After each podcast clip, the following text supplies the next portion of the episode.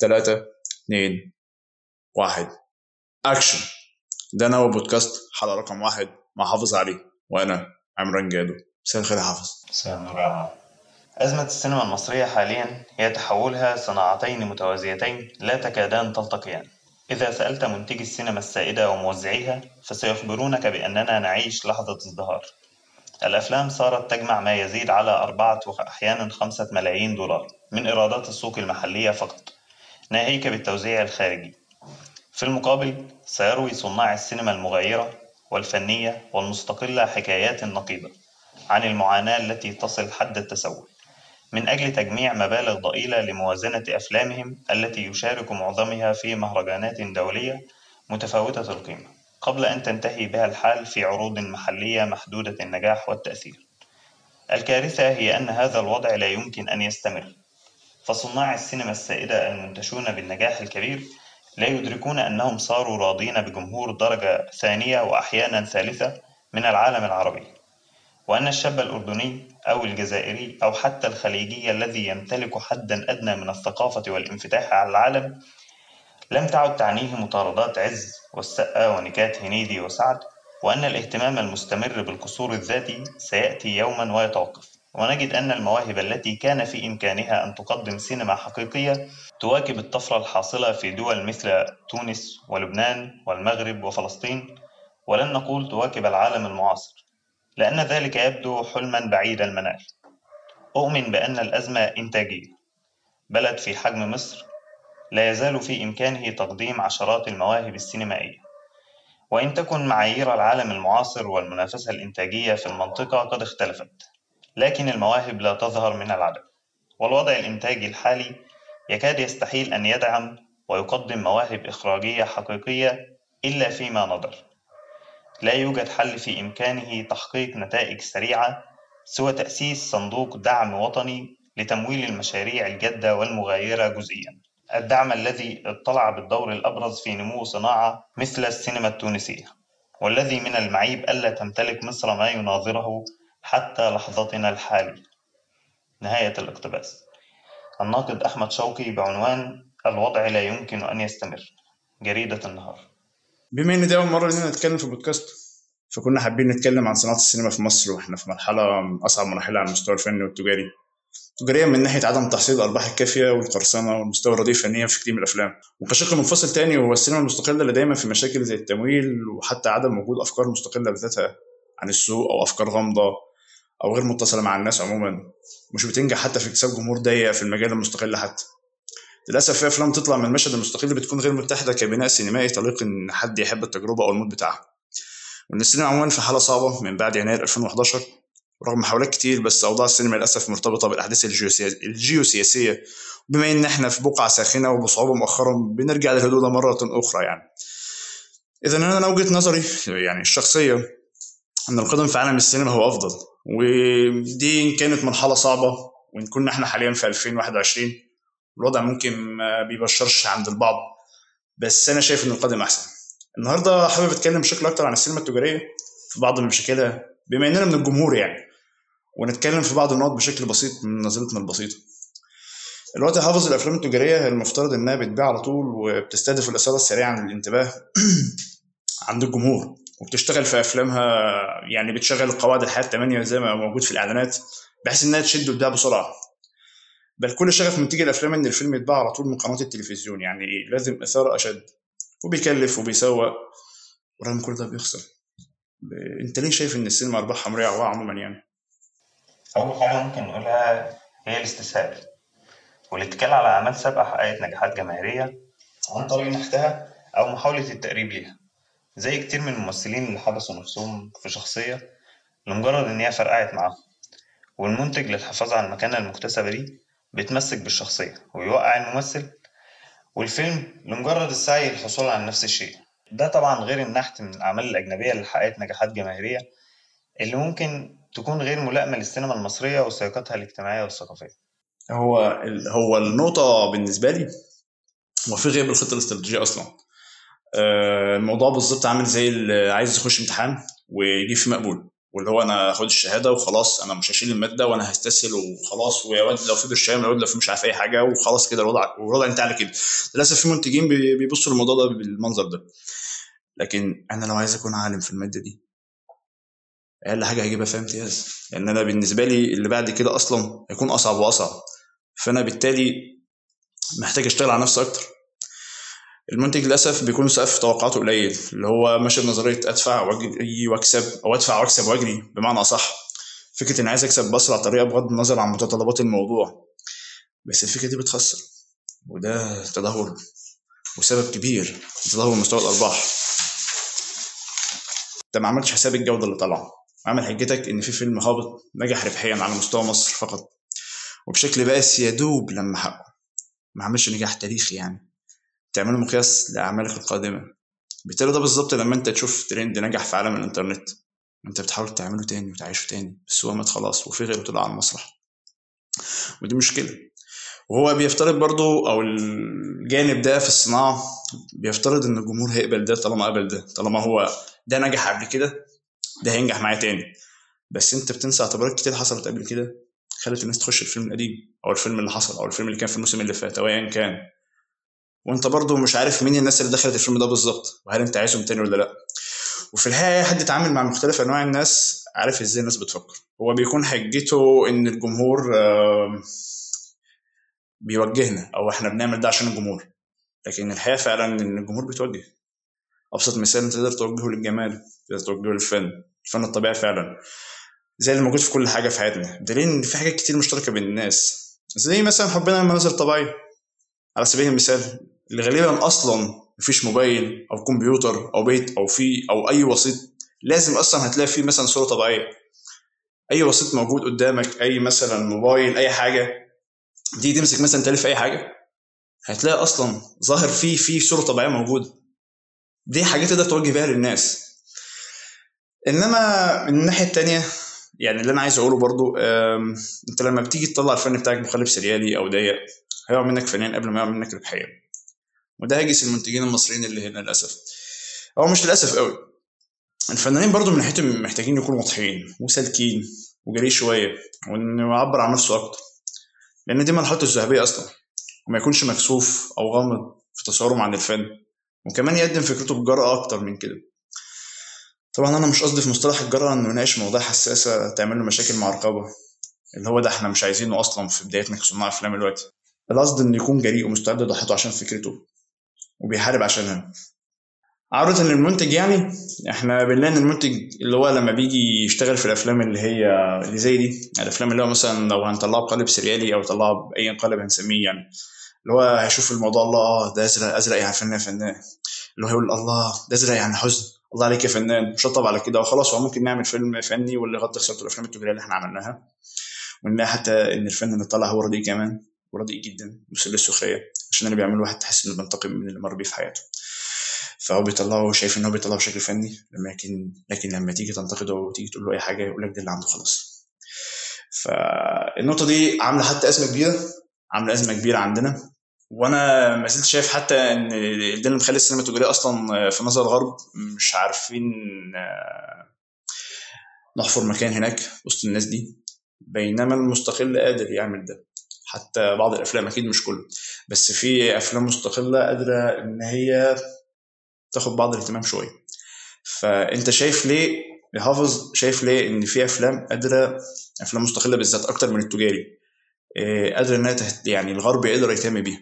أنا شايف إن الموضوع اللي بيطرح أو الموضوعات اللي بتطرح في السينما المصرية دايما معتمدة على تيمة أساسية واحدة أو تكاد تكون واحدة. ففيما عدا أعمال قليلة جدا اللي هو بطل شعبي في يوم وليلة بتحول مسار حياته بدون أي مقدمات. للثراء الفحش عن طريق طرق ملتوية. بدون وضع اعتبار لا للبيئة ولا المناخ الاجتماعي ولا أي حاجة. لكن السينما المستقلة بتناقش قضايا تكاد تكون معقولة على الأقل في السياق العربي. والصورة المنقولة للغرب عنه اللي بيتعاملوا مع المجتمعات العربية في أوقات كتير جدا بتكون صورة مش واضحة أو مشوشة. هو أنا بالنسبة لي ما حدش هيكون مهتم إنه يشوف حكاية الفيلم المنتج كل اللي عايزه إنه يكسب. بالتالي أنت راجل شغال باسهل طريقة واسهل طريقة ما بتكسبش هو عايز يشتغل على اللي نجح قبل كده زي ما أنا قلت. وخلاص. بالتالي هو مش هينجح على كل الاصعده حتى ربحيا السينما المستقله مش كله برضه. جزء ضئيل منه جدا يعني للأسف. مش قادر يحفر لنفسه مكان بره أو هنا. إنما اللي قادر فعلا وهيبقى جزء من المستقبل وأنا بوجه كلامي هنا وبعنونه لصناع الأفلام اللي حرفيا دلوقتي آه، الدنيا جاية عليها وحاسس إن الدنيا مبهدلة هو مفشوخ. فهو راجل حاليا ماشي بيستلف وماشي يكلم نفسه واللي هو أنا إزاي همشي الفيلم بتاعي في مثلا في المرحلة بتاعت قبل الإنتاج أو أثناء الإنتاج والتصوير أو بعد الإنتاج أنا هتصرف إزاي أنا هسوي فيلم إزاي وكل الكلام ده.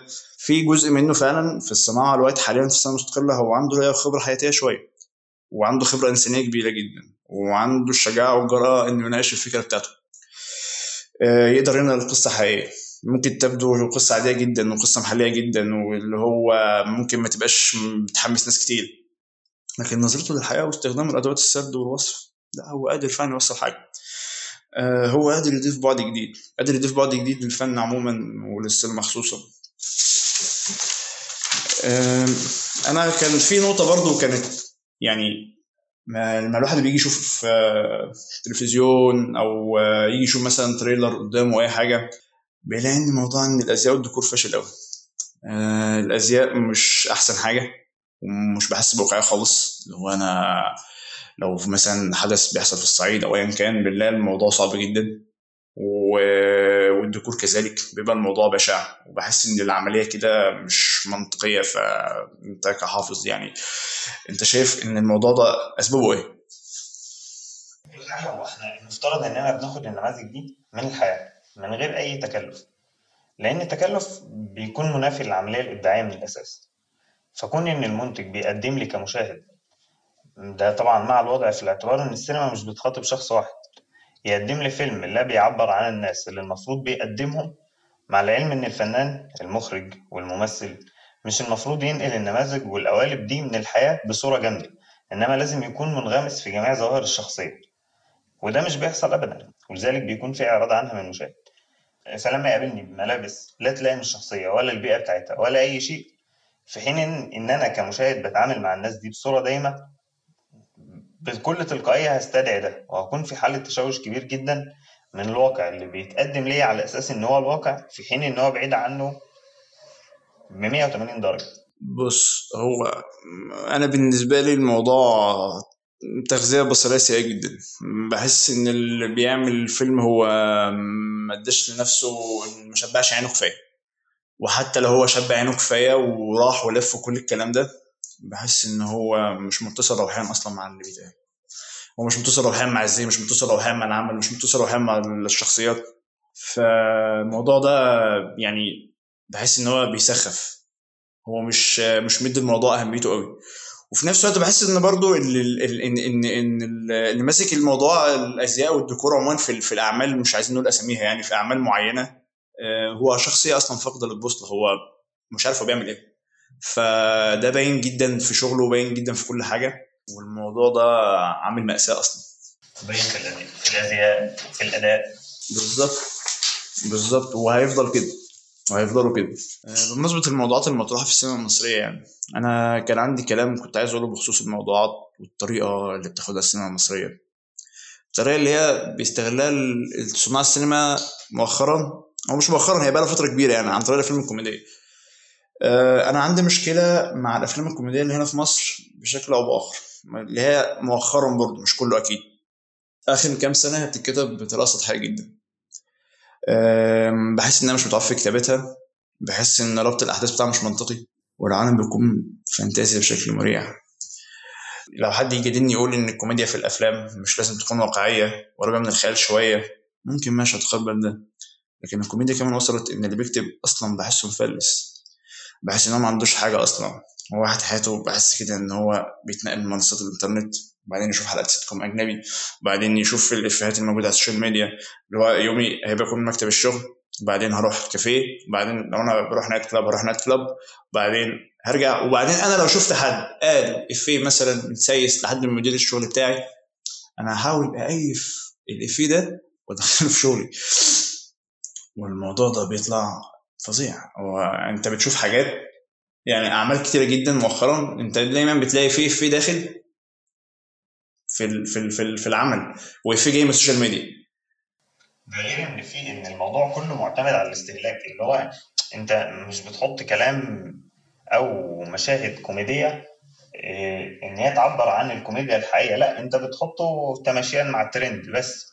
هو الموضوع كله استهلاكي بدرجة كبيرة جدا.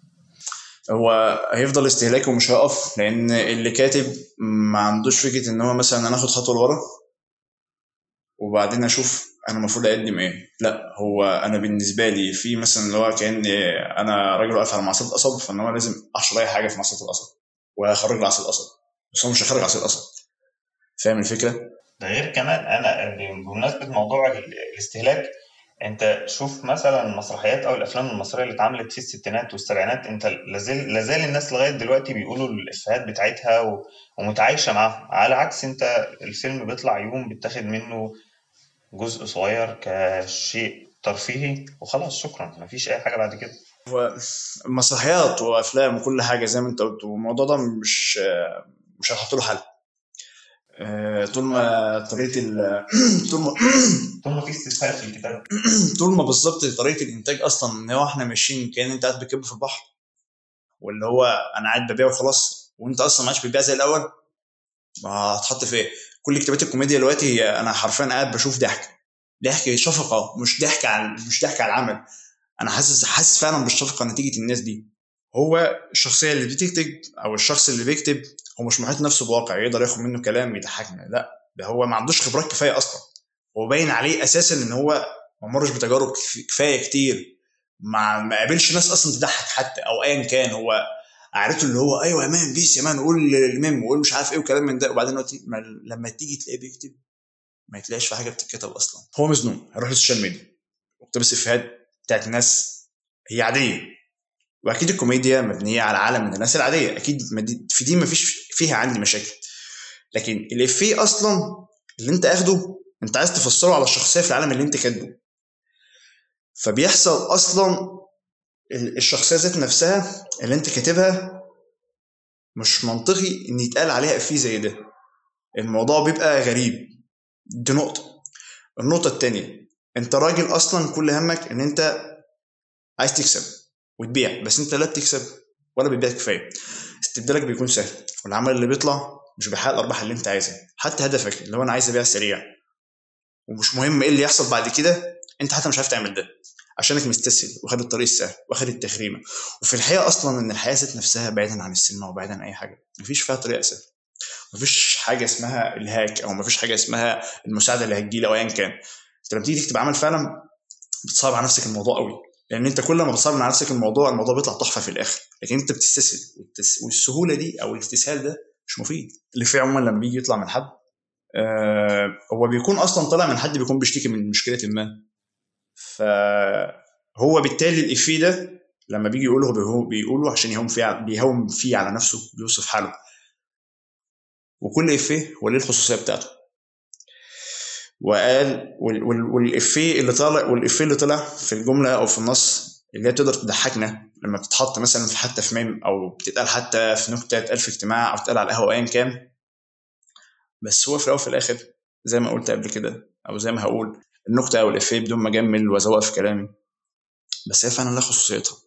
خصوصيتها من الشخص اللي قالها وأنت ككاتب بتحاول تاخد اللي اتقال تفسره في عملك. وتكون فاكر إن ده هيعمل رد فعل مع جمهورك بشكل أكبر والتفاعل هيزيد. لكن اللي بيحصل إن في فئات أصلا هي مالهاش وجود على ال social media ومش بتتابع الترند. بالتالي هي بتحس بالاغتراب ناس كتير مثلا ابقى قاعد بشوف التلفزيون معاها وايا كان ويعدي إفيه أو يعدي جملة اتقالت تقول معناها إيه.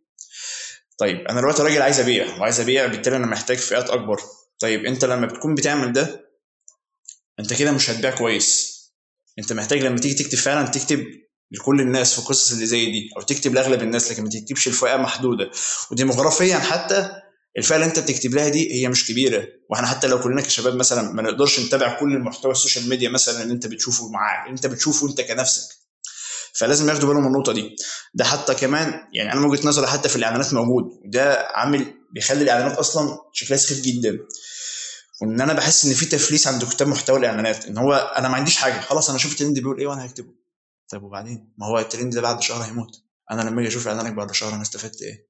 ما أنا راجل ما بتابعش الترندات اللي انت بتتكلم عليها.